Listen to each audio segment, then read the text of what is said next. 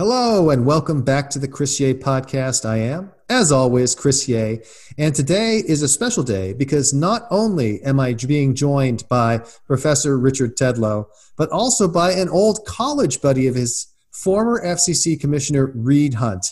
And we're going to talk about a lot of different topics, but we're definitely going to spend some time on Section two thirty and its impact on the internet. Richard, Reed, thank you so much for coming on the show. Thanks for having us. Glad to be here. Now, my understanding is that the two of you know each other from your undergraduate days. So tell me a little bit about what it was like then. Set the scene. Picture the the the, the life that you guys were leading. I want to understand what Richard's hairdo was like then. Give me the whole nine yards. Reed, you want to start? You know, not to be uh, uh, uh, down in the mouth about it, but... Um, We met at the end of um, our junior year, which was uh, May nineteen sixty-eight, approximately. And uh, the events right now in the United States, uh, protests, uh, some turning into looting, police versus protester uh, confrontations, uh, uh, the world of politics in turmoil.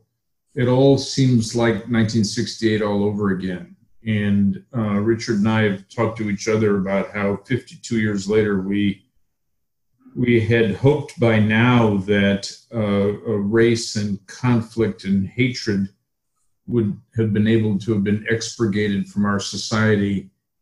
And it makes, it makes us ask, um, is this progress? Is this the absence of progress? Is history just a returning cycle? Has our generation failed? Serious questions. Well, Richard, you're the historian. What's your historical perspective? Well, I uh, I certainly, you know, I remember meeting Reed very well. Uh, they were tumultuous times. Um, uh, Yale was very different. So I recollect it. I mean, we literally met between the assassinations of Martin Luther King Junior and then later, later of Robert Kennedy. My recollection is he was assassinated in June. Martin Luther King was assassinated, I believe, on April fourth, nineteen sixty-eight. Um, uh, and it was a tumultuous time.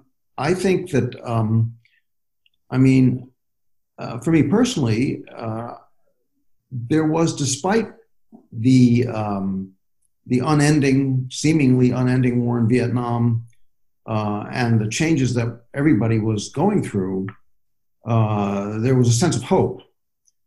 And uh, I'm just not sure that same hope is present in the country today. If there were one, uh, if I were to cite one major difference between the two uh, years, it would be that. I would second what Reed said, which is that, uh, you know, race has always been a deep fissure in American history. Uh, W E B Du Bois, in a, a very justly famous book called The Souls of Black Folk, which was published, I believe, in nineteen oh three, said that um, uh, uh, the, the problem of the twentieth century, I'm paraphrasing, is the problem of the color line. And it turns out that that's also the problem of the twenty-first century.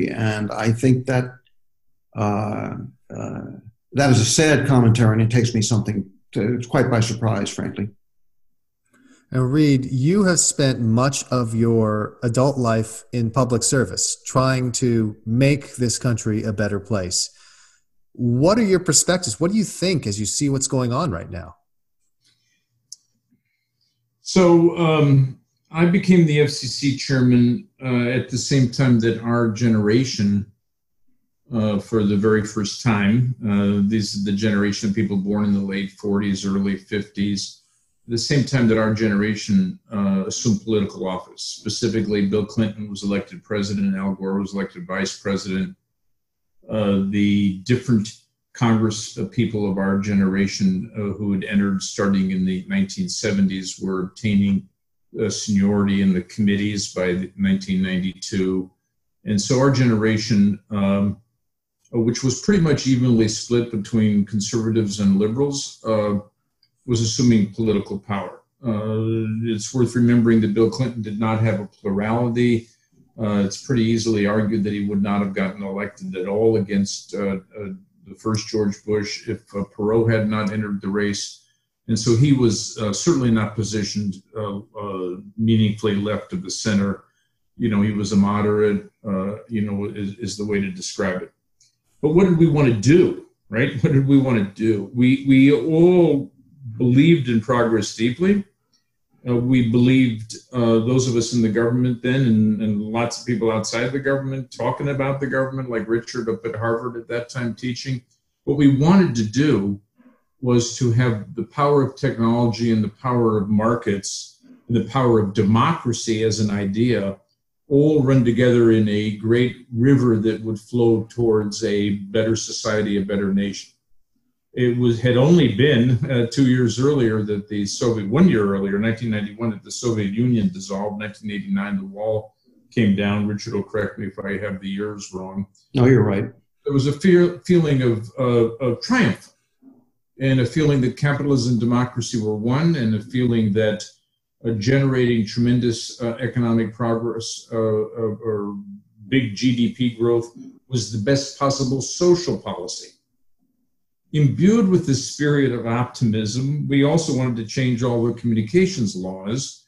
And so in a bipartisan effort, though that's a phrase, bipartisan, that has not featured prominently for the last decade, in a bipartisan effort, uh, the decision was made in Congress to change the communications laws entirely. The change uh, uh, produced the uh, law signed in February of nineteen ninety-six, an election year, presidential election year. Signing a major reform in an election year now seems inconceivable. Uh, and that was the Telecommunications Act. Embedded in that act in Title five was uh, something called Section two thirty. And two thirty uh, is the provision that uh, grants immunity to, let's just, they weren't then called social networks, but let's call them social networks now, uh, that grants immunity to social networks for posting user-generated content, for posting tweets, uh, immunity from lawsuits, meaning the tweets can upset somebody, they can do harm to somebody, they can be, uh, they can be completely out of bounds, but the, but the entity that posts them is immune. Why did we want to do that? Because we thought that if everyone had a voice and could bypass the broadcasters and bypass the newspapers and bypass the radio stations and speak out loud on a platform called the internet, that that was going to promote democracy. That the more people that spoke, the more progress would be made towards reaching a consensus. We had the view that all that speech would lead to a better country, and in the same way that all the business entrepreneurship would create a better country. Again, just to make the same point, our view then was that there was a perfect congruence between the entrepreneurship and the free speech, between the creation of value in business and the creation of opinions that were valuable through the exercise of speech. It seemed utterly congruent. Now we stop and we look around and we say all of the tremendous wealth created from nineteen ninety-two to the present, a huge, huge proportion of it has gone to hardly anyone, just to the very, very top. And all that speech, well, it seems to be fostering um, hatred at a scale and uh, uh, violence and, and cruelty that is propagated at a speed that is utterly without precedent. It makes our views in ninety-two, ninety-three, or the early nineties, it makes them look naive. It makes them maybe look worse than naive, uh, misguided. That, that's the question I would put to you and to Richard. And it does seem to me that it's very clear that the highest hopes you had for what Section two thirty would do did not necessarily come to pass. On the one hand, it absolutely is the case that new voices have emerged and people who would not have been heard from before have been heard from. But that is a sword with two edges, because there are people that we probably would not like to hear from. The alt-right, the white supremacists, and various other sort of violent types that have taken to the internet and the communications networks like a duck to water. And yet this is true of all communications networks, all forms of speech. Uh, is this somehow different in the social media age, you think?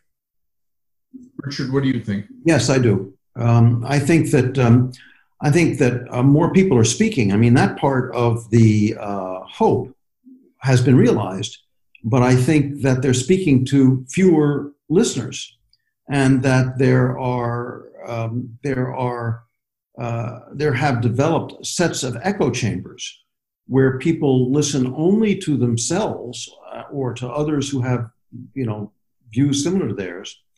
And uh, and the result is there's a lack of breadth of view that you did get in, say, for example, when we were in college, from, for example, uh, the three major television news networks, and especially C B S, uh, whose anchor person at the time was a man named Walter Cronkite, who was the most trusted person in America, according to polls in nineteen sixty-nine, and Lyndon Johnson, who was the president from nineteen sixty-three through nineteen sixty-nine, uh, said that when he lost Cronkite, Cronkite went to Vietnam and Cronkite came back uh, against the war.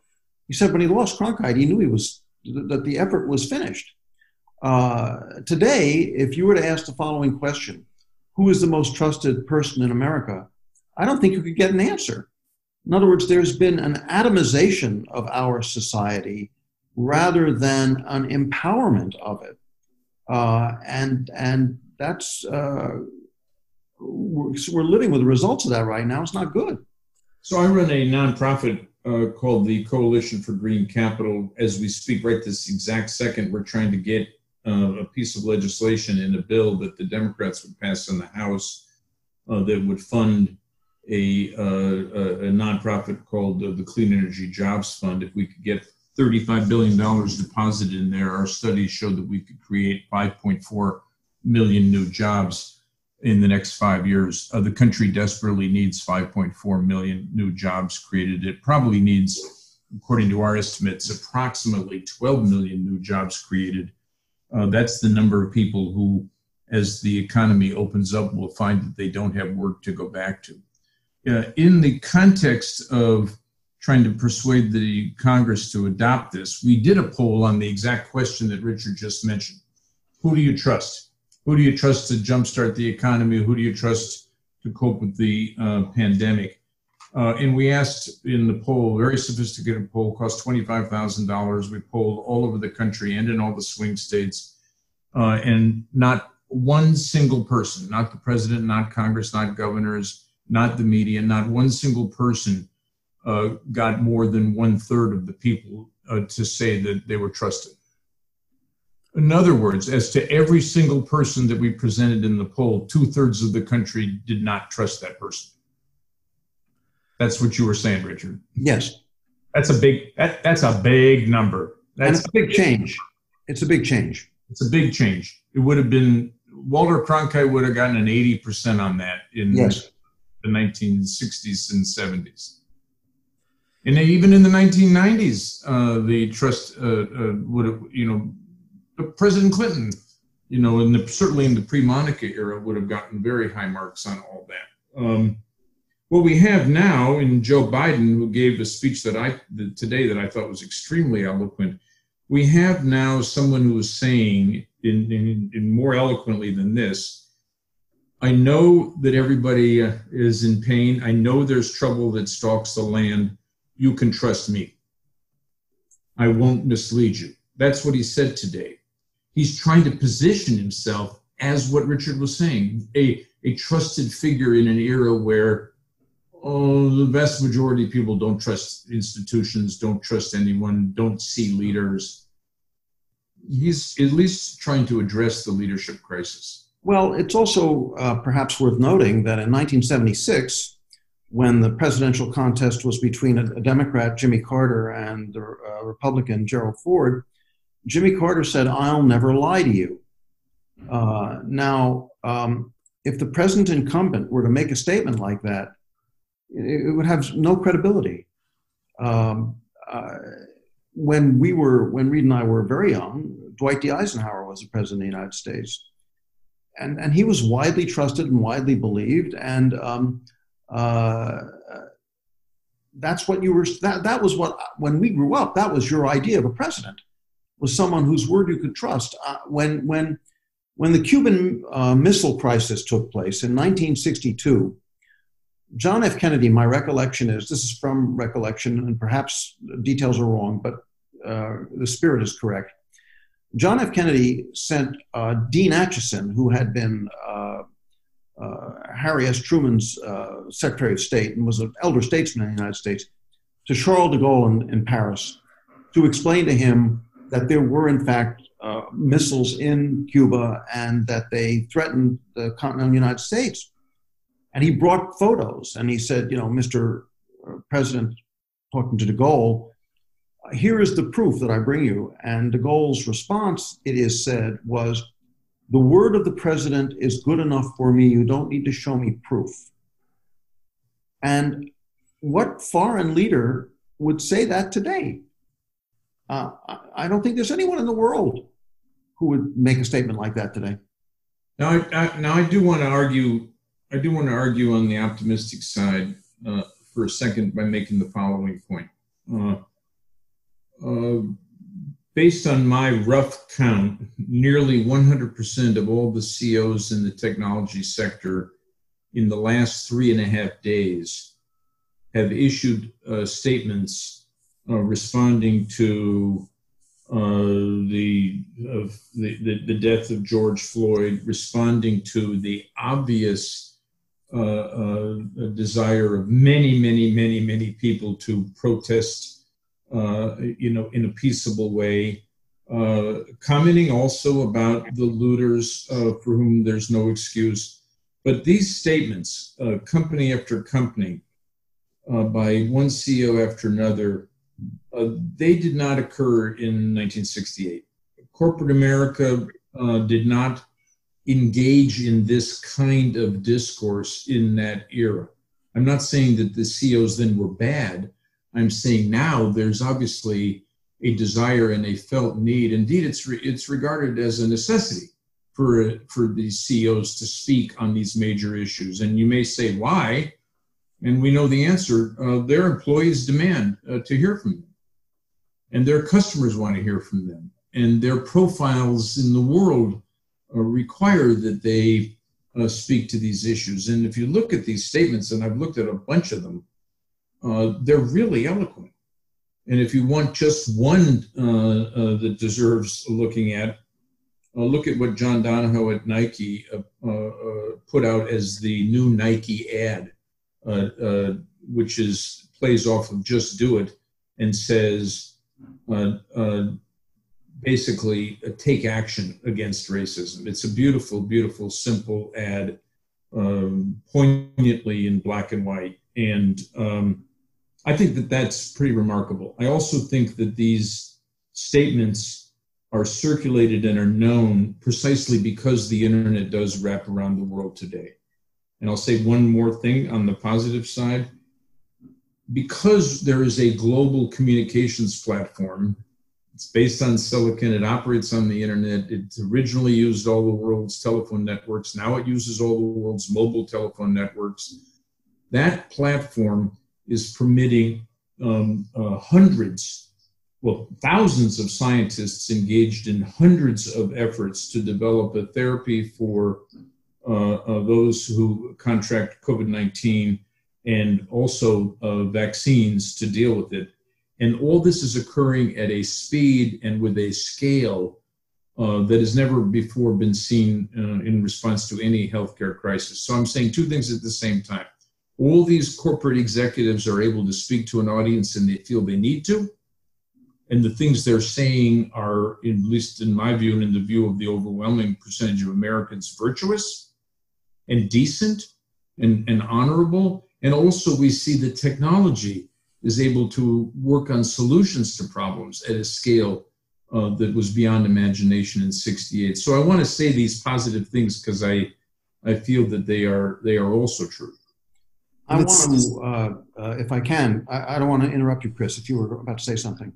I was just going to mention one thing and tie it back to the discussion we've been having overall around the rise of charisma in business leadership, and point out that one of the reasons why it's become so important for the C E Os to make a statement about a social issue like this is that shift that you described, Richard, in which people no longer view work as a place where they show up. Well, in this case, they stay at home and they collect a paycheck every two weeks. They now view it as a core part of how they make their lives meaningful. And if that's the case, then clearly the leaders of those organizations have to make statements about important social issues. And, and let me, uh, if I'm, Richard, if I'm interrupting you, I apologize. Uh, I want to say, I want to tie this back to two thirty. What you've seen with Jack Dorsey at Twitter is Uh, it should not be discounted. It is a very dramatic, very person-directed, meaning directed at President Trump, action that is meant to express a value. Now, you can disagree with with uh, uh, Twitter uh, labeling and uh, tr- and confining uh, uh, some, but not all, of the president's tweets. But what I think has to be recognized is Twitter and, and, and Jack decided to take action. And it's of a piece with all these C E Os deciding they have to speak and that they have to take action.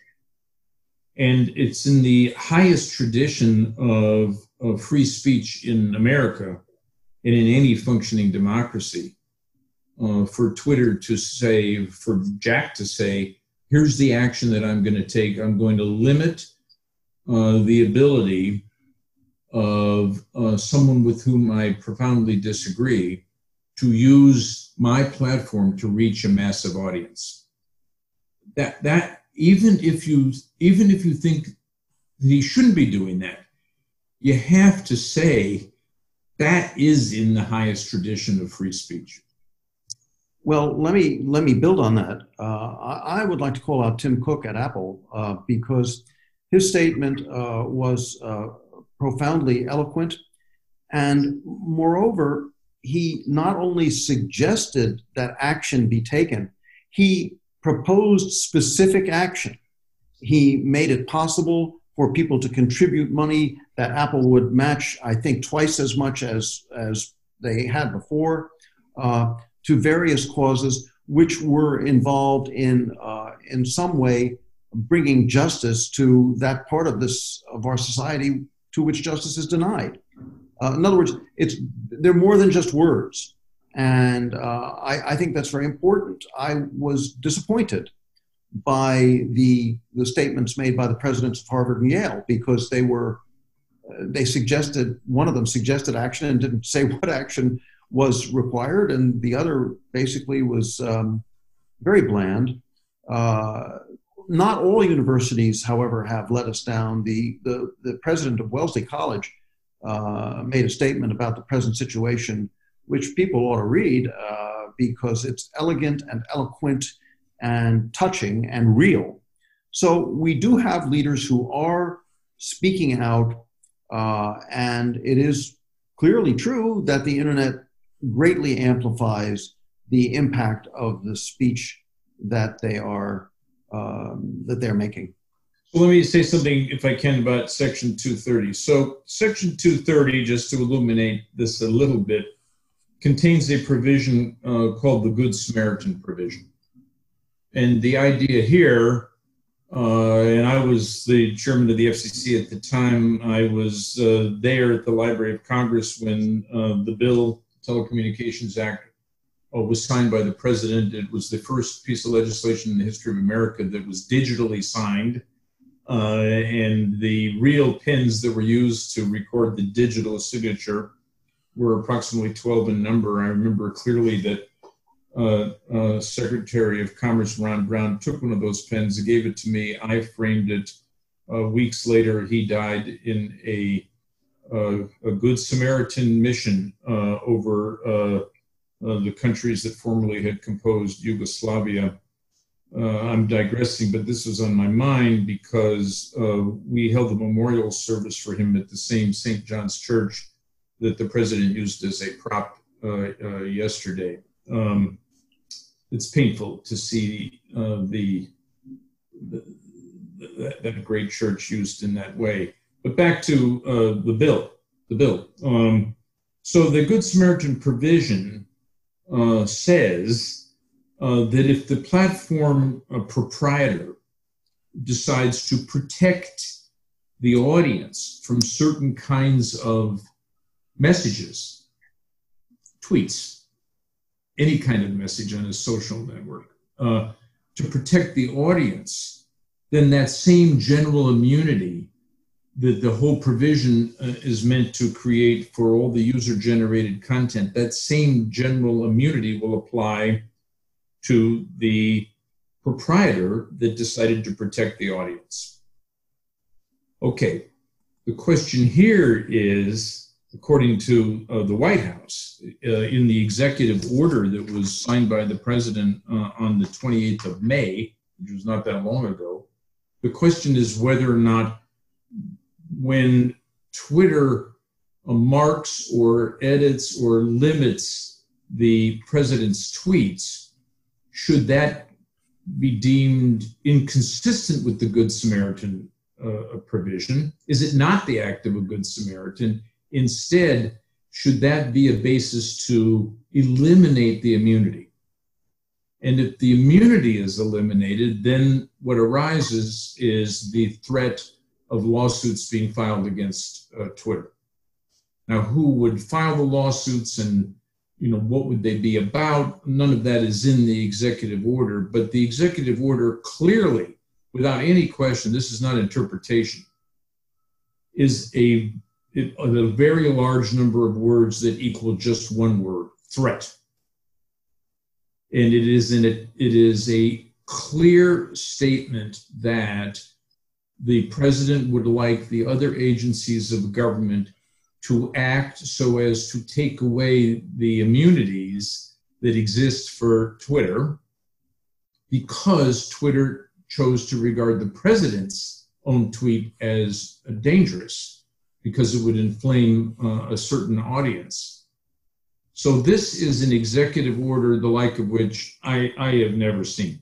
It is an executive order that is clearly directed at one company and is clearly a statement that commercial harm uh, is intended to be inflicted on that company. That's what, it, that's what it's all about.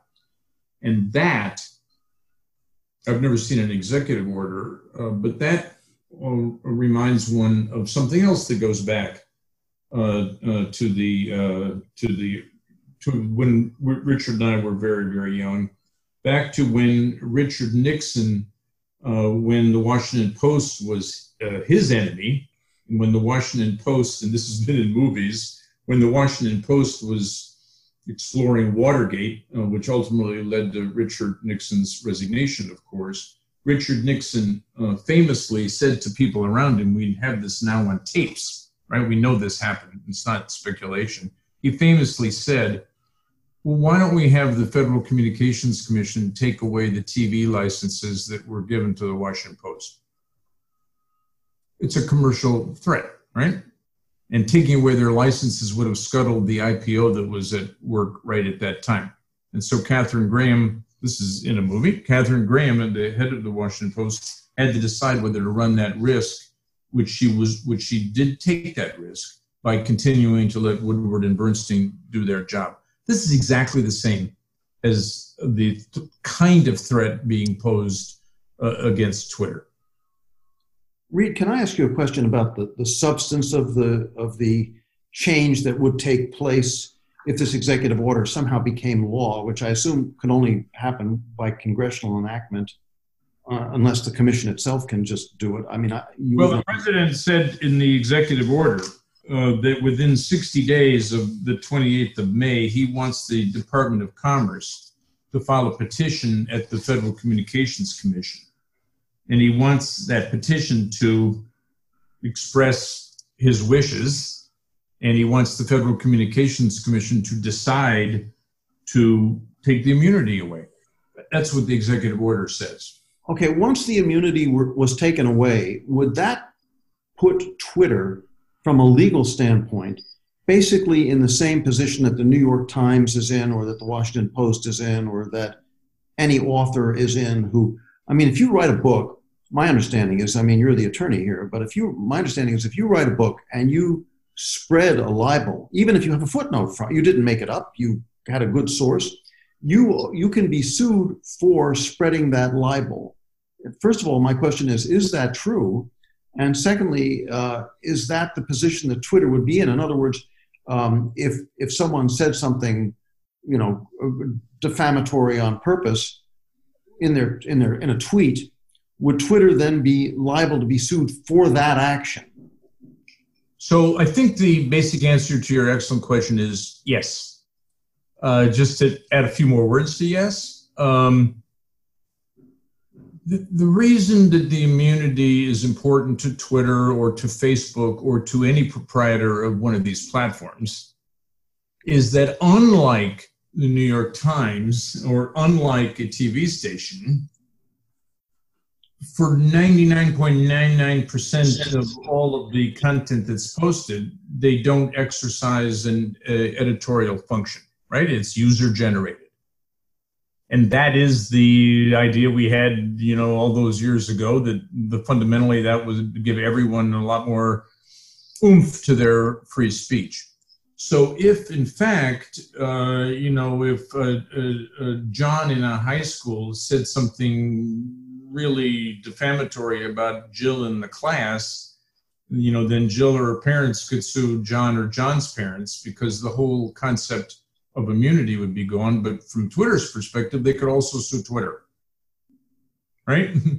And so the, the, the fear all the way back to the drafting of this, the fear was you just won't be able to have online person-to-person, multi-person conversation. You won't be able to have that if lawyers can generate lawsuits against the proprietor of the platform, right? You'll, you'll be back into the New York Times will decide how many letters to the editor to publish, and the answer will always be not very many.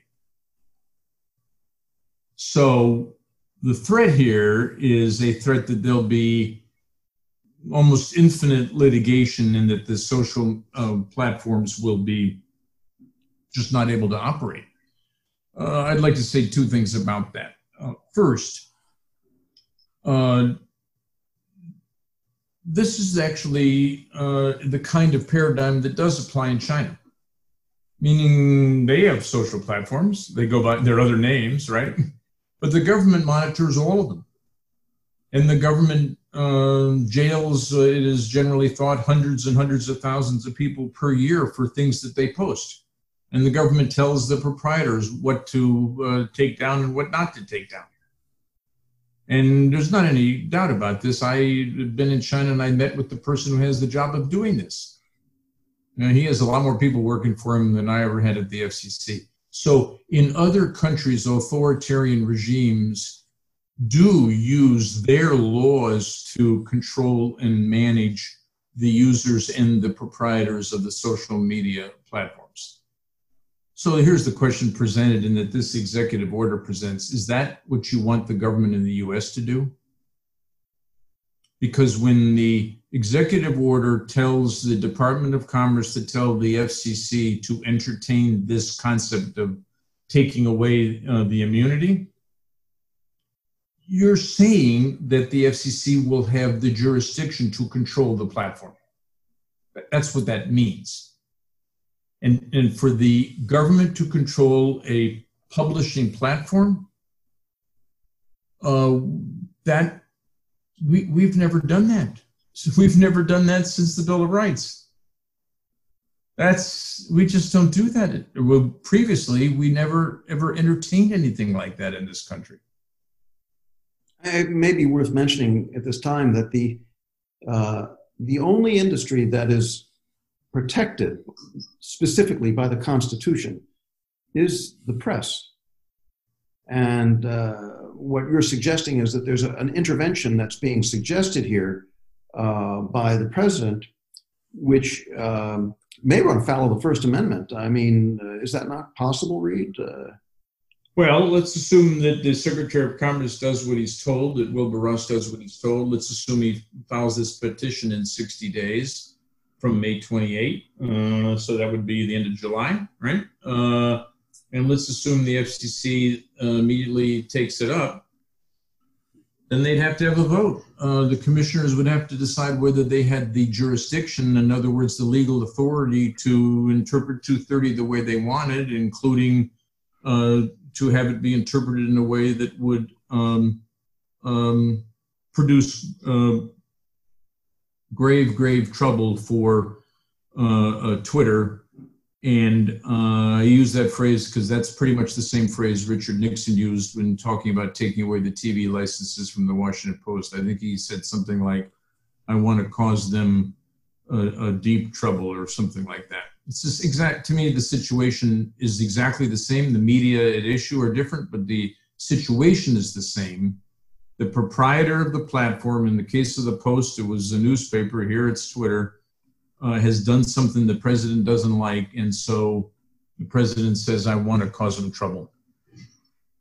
I think uh, um, there's a lot more to be said about this, and you're, we've got, Chris, fortunately, a subject matter expert here in Reed, but I think it's worth just, just pausing for a second to reflect on the courage of Jack Dorsey in doing what he did, because Uh, not every social media company is, is doing what Dorsey has done.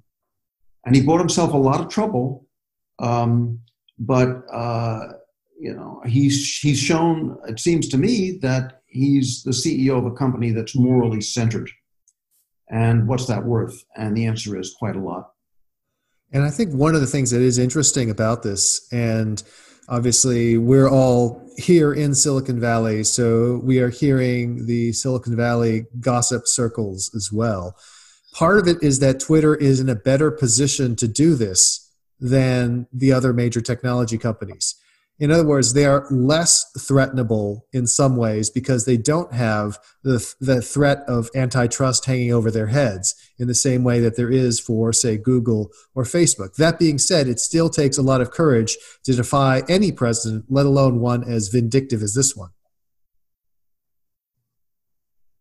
Well, I mean, that's true. I mean, what you just said is true. It takes a lot of courage, and you're buying a lot of uh, trouble, and um instead of just sitting back and enjoying the great wealth that you doubtless possess? Look, I, I uh, presidents who I've known uh, uh, pretty well, uh, you know, are Bill Clinton and, and Barack Obama, and of course, Richard and I went to college with uh, uh, George Bush the younger, and knew him. I knew him very well back in those days. I don't know everything about them, but I'm absolutely sure I'm right about this. Uh, they all, pretty much every day, uh, read something in a newspaper, saw something on T V, and when the internet was around, uh, noticed something on the internet that they really thought was unfair, inaccurate, uh, terrible. Over and over and over and over and over. What's different about two thousand seventeen, two thousand eighteen, two thousand nineteen, and the present. What's different about this administration is the virtually nonstop uh, and utterly personalized uh, attacks and, uh, and threats against all the media proprietors, against uh, C N N, against uh, Twitter. Uh, they're all castigated as politically biased. The New York Times and the Washington Post also. The New York Times and the Washington Post. And they've all, all of the um, different people on the other side of this have had to stand up really every single day during the Trump administration for, for freedom, for freedom. This is different. Richard, you'll agree. The, the nonstop uh, attack against every media that doesn't act as a direct conduit of the president's uh, uh, voice and, and doesn't support in every conceivable way uh, everything that he uh, says. Uh, I don't think that has a historic parallel. In no, it doesn't, and it's quite astonishing. Uh, I mean, especially uh, what struck me when was when the his rallies, which he relishes so much, um, at those rallies he would point, um, before COVID nineteen made them impossible, um, at the uh, at where the, the media were, and he would say, "You see those people? Those are your enemy." Uh, whereas, you know, it, it has been an article of faith in this country since its founding that uh, uh, that the press was precious and freedom of the press was to be gu- uh, guarded, and that's why it's in the Constitution. Uh, no, there's, there's never been anything like this. Nothing like it. I hope the Secretary of Commerce, this may be weird, I'll say it anyhow. Uh, I don't think it would be bad if the Secretary of Commerce filed that petition at the F C C and if the uh, five commissioners all had to vote on whether they had jurisdiction over the content of the internet and whether they were going to punish uh, Twitter. I think people have to stand up and be counted. I think the people that try to protest peaceably are standing up and being counted. I don't have sympathy. I have nothing but loathing for the looters. I don't know whether they are Antifa from the extreme left or whether they are Russian-inspired bad actors or whether they are uh, white nationalists from the extreme right. I have no idea. I don't think anyone has any idea. My friends in Minneapolis tell me that almost everyone arrested has come from out of town, which just tells you something, but we don't know exactly what. I'm just saying it's there's a clear, clear, easy division between free freedom of speech and the right to peaceably assemble and the right to stand somewhere and hold a sign and say, this is what I believe. All that is good and that is democracy. And then on the other side, you know, there there's there's looting and violence, which, you know, everyone should condemn. But on the free speech side, on the freedom side, that is where we have seen uh, of the media uh, uh, just be blamed for the things they do for now uh, three and a half straight years. Well, and we, we also, I think, you know, have to keep evermost in our mind what, why the, what lit this fuse, and it was the murder uh, that was available because of video that was spread on the internet of uh, a man who was helpless, who was face down, who was uh, not threatening anybody, who was in fact handcuffed uh, by a policeman who had his knee on that man's neck for, I believe, eight minutes and forty-six seconds or uh, a period of time such as that. And um, if you if you watch that video, which it's very difficult to do, it's no wonder people are upset. If you watch the video, one of the striking things about it is that the uh, policeman in question um, uh, at one point has his hand in his pocket or more than once. And if you look at his face, he doesn't look angry. This doesn't look like something like he's lost control of himself. It looks like this is another day at work for him. And it's this almost nonchalance with which he commits a murder um, that uh, has, uh, you know, set the nation uh, ablaze. And uh, so we have to think about what started all this. And it was that it was that act on it was that act on on the back of um, of centuries of misdeeds, of slavery, of Jim Crow, of lynching, of convict labor. Of you name it, um, uh, and and uh, you know we're feeling the results of that today, this very day. So on a going forward basis, uh, you know we we have to ask ourselves, I think, as a country, you know, uh, a number of questions. This is what I'm not going to say is not the biggest one, but I think it's an important one. Do we want these social media networks to exist? Do we want them to facilitate speech by everyone, including speech that uh, reasonable people find uh, repugnant? Do we want that? And I think the answer, uh, my answer is we do want that. Number two, do we want the proprietors of these uh, massive, unprecedentedly large uh, social media networks, do we want them to be able to act responsibly?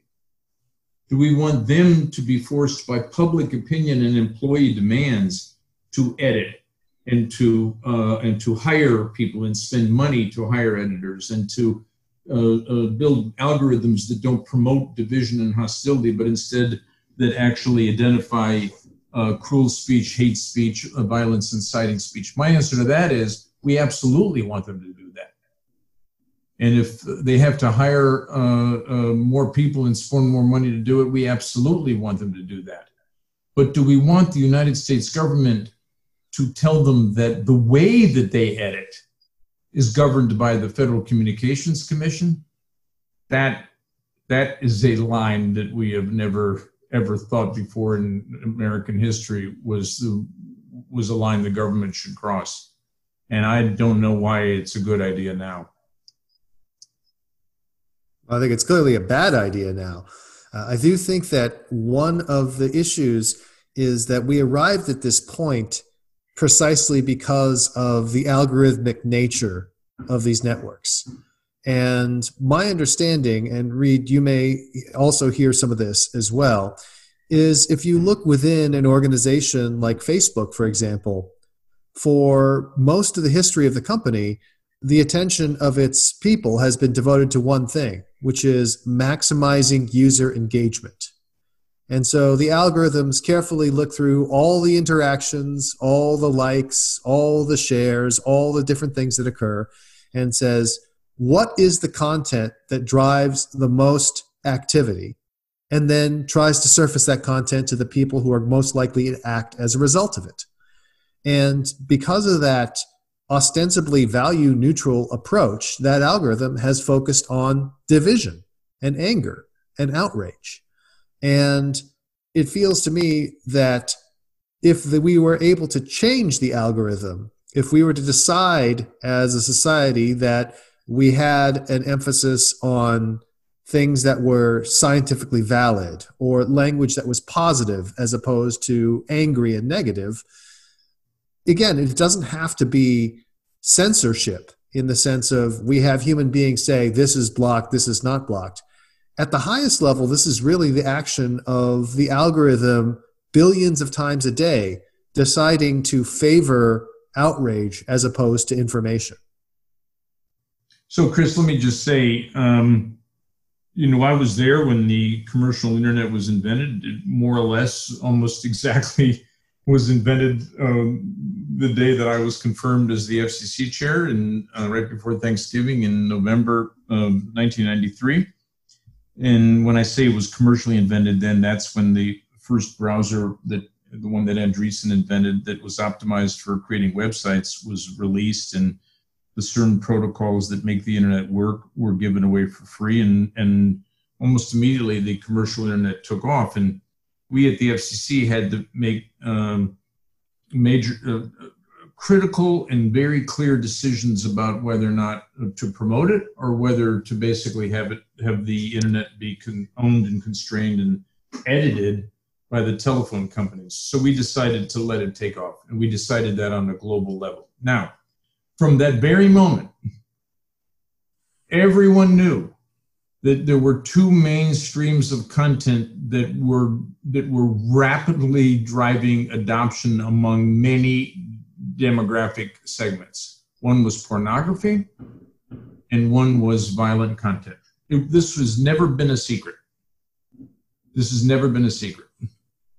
And there isn't anyone to measure the number of bits in those two buckets, but it's never been a secret. What is different now about then are these algorithms that you just talked about, where based on all accounts, Uh, Facebook in particular has perfected the mathematics of mm, promoting, placing, and positioning um, uh, violent language and violent uh, uh, video so as to attract attention.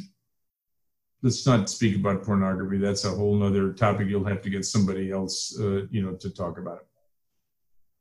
Facebook, in perfecting that, if that's true, and that's there are many, many accounts of it, uh, if that's true, then they either do or don't carry a very heavy responsibility just as human beings, not as regulated businesses, right? As a regulated business, but as human beings, they carry a responsibility that I think is akin to the responsibility of a gun manufacturer or the responsibility of a company that makes uh, OxyContin, which is, if, if you can do it, should you do it?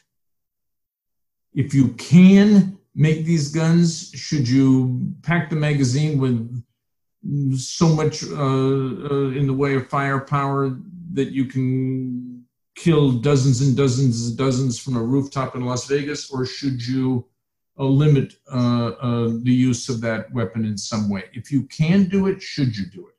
And so what Dorsey has said is this: well, I could let Trump say all these things to everybody, but I'm going to confine it. And what Facebook has said is, we're not going to confine it. And Richard, isn't it that simple? It is to me. Uh, and um, it's, at the end of the day, you know, uh, algorithms are useful, but there's no substitute for human intelligence and for personal responsibility for how you conduct yourself. And uh, Dorsey shows up very well right at the moment on, on those dimensions, in my view. And more than that, because all these C E Os in tech are really rising to the occasion of speaking about uh, this tragedy of, of George Floyd's death and the tragedy of all of the confrontations in the streets all over America, because they're rising to that occasion, I think they have to uh, also rise to the, the support of Jack Dorsey and Twitter. I do think that in general, there is a sense of solidarity, at least from what I can tell. There is a sense that while this is not necessarily a fight that they welcome, they would have preferred to keep their heads down, this is a fight where clearly they need to stand on his side. And it is funny with Facebook.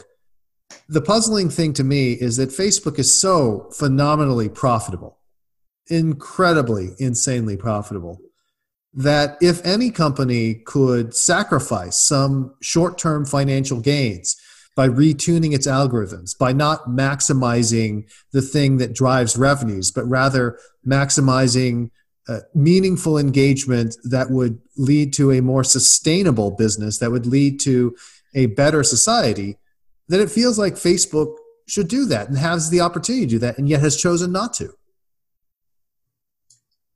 So the uh, the hymn goes, once to every man and nation comes the moment to decide in the strife of truth with falsehood for the good or evil side. And it is the brave man true chooses while the coward stands aside. Right. This is a great hymn. There's one thing wrong with it. It isn't once to every man and nation. The moment to decide comes again and again and again. And each time it calls for an act of moral courage. I think Dorsey, uh, uh, he didn't look for this moment. Uh, and the people that are peaceably assembling across the country, they didn't, they didn't take advantage of the moment. They didn't look for the moment, but they are impelled to, to, to stand somewhere with a sign or in solidarity. Now, again, I have nothing but uh, a loathing and contempt for those that take advantage of the situation to loot and ravage. But the point that I'm making is the moment to decide comes again and again and again. And that's the one thing that does give me some uh, uh, optimism. It, it, racism wasn't defeated in the uh, civil rights movement of the nineteen sixties. That's a tragedy. But but but to but to seize the moment to battle against it again and again and again. That's our fate. That's our lot. We have to embrace it. Richard, any historical perspectives on this? I feel like it's difficult to find a better place to end than here, so I want you to put a button on things for us. Well, I just think that uh, what Reed said was was very well said, and um, I, I really don't think I have anything to add, Chris. I, there's, there's not a word that he just said with which I have any disagreement, whatever. Well, Reed, thank you so much for coming on. Richard, thank you so much for arranging this. On behalf of the great Richard Tedlow and Reed Hundt, this is Chris Yeh, and thank you for listening.